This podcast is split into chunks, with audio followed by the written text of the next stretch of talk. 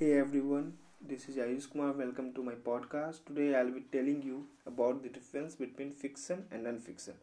Fiction refers to literature created from the imagination. Novels, science fiction, romance, fantasy, and crime thrillers are all considered as fiction. Now, non-fiction. Non-fiction refers to literature based on facts and true events. Histories, biographies, journalism, and essays are all considered non-fiction.